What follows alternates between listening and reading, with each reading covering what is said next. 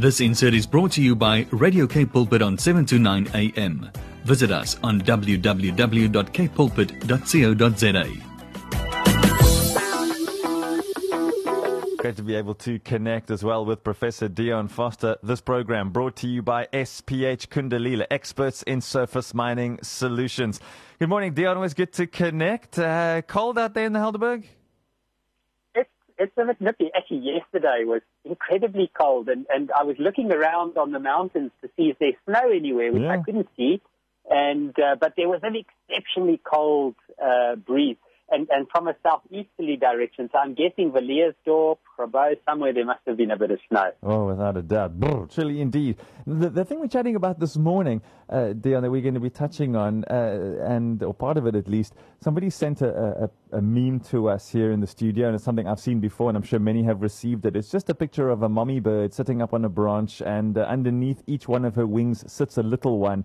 And uh, the more you look at this, the more you f- you almost feel the warmth of the feathers. You feel the safety. You feel the the idea of no worries or concerns unnecessarily because I'm well looked after.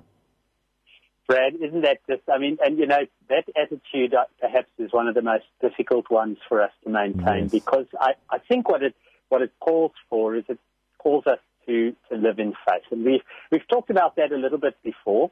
Um, you know, it, the reality is that um, God has much more faith in us than we do in Him. Wow. Just think about that for a moment. God has more faith in you than you do in Him. God knows that, that the challenges that you face, that the issues you face with health, with relationships, the issues we face in our country, in the world, that all of those things are big things, but God has more faith in you than you have in Him.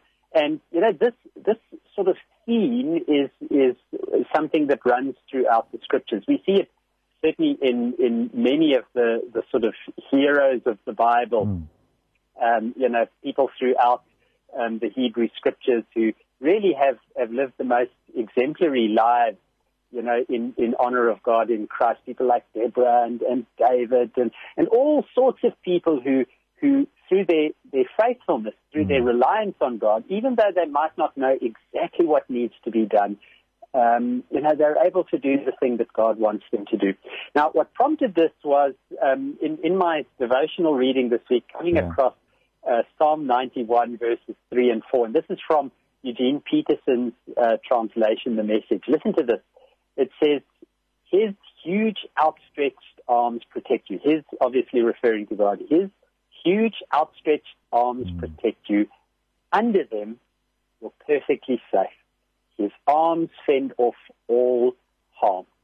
And you know, Brad, it just reminds me again that I think sometimes I, I lack the faith to say, Lord, I live my life under the protection of your arms. I, mm. I, I think sometimes, like many of us, and I, I don't know whether this happens to you, I sometimes tend to think, well, I have to live my life under the protection only of my arms. And, uh, you mm-hmm. know, as strong as I might like to think I am, I don't get too much done under the strength of my own arms. Absolutely. They tremble, they're weak, they tire. Sometimes they don't know what to hold and what to let go of. But there's tremendous comfort in saying, Lord, I don't need to figure it all out. I don't need to know what what next year brings. All I need to know is that I live today under the protection of your arms, and so give me wisdom and discernment and strength to do the thing that needs to happen right now, and there's enough for that today. Mm.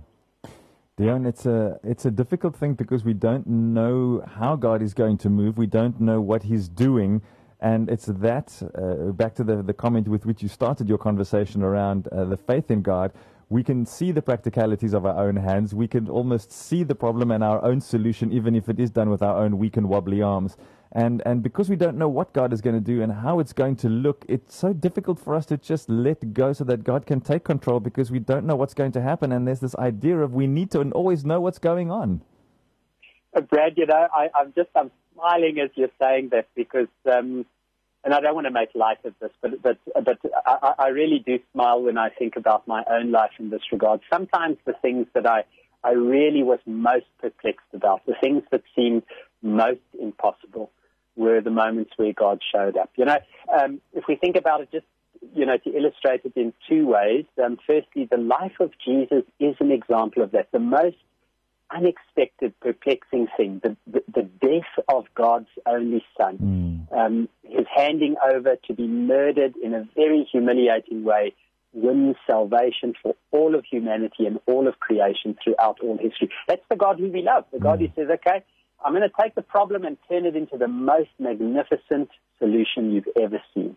Um, you know, just in my own life, I mean, we've spoken about this before, you know, when, when our daughter, who's, you know, turning 21 in a couple of weeks, was diagnosed with, with cancer at 11, you know, you, you, you're perplexed. You, you have no solution to that. You've just got to say, Lord, I know you're in control. I trust you. No matter what happens, we're in your care. She's in your care.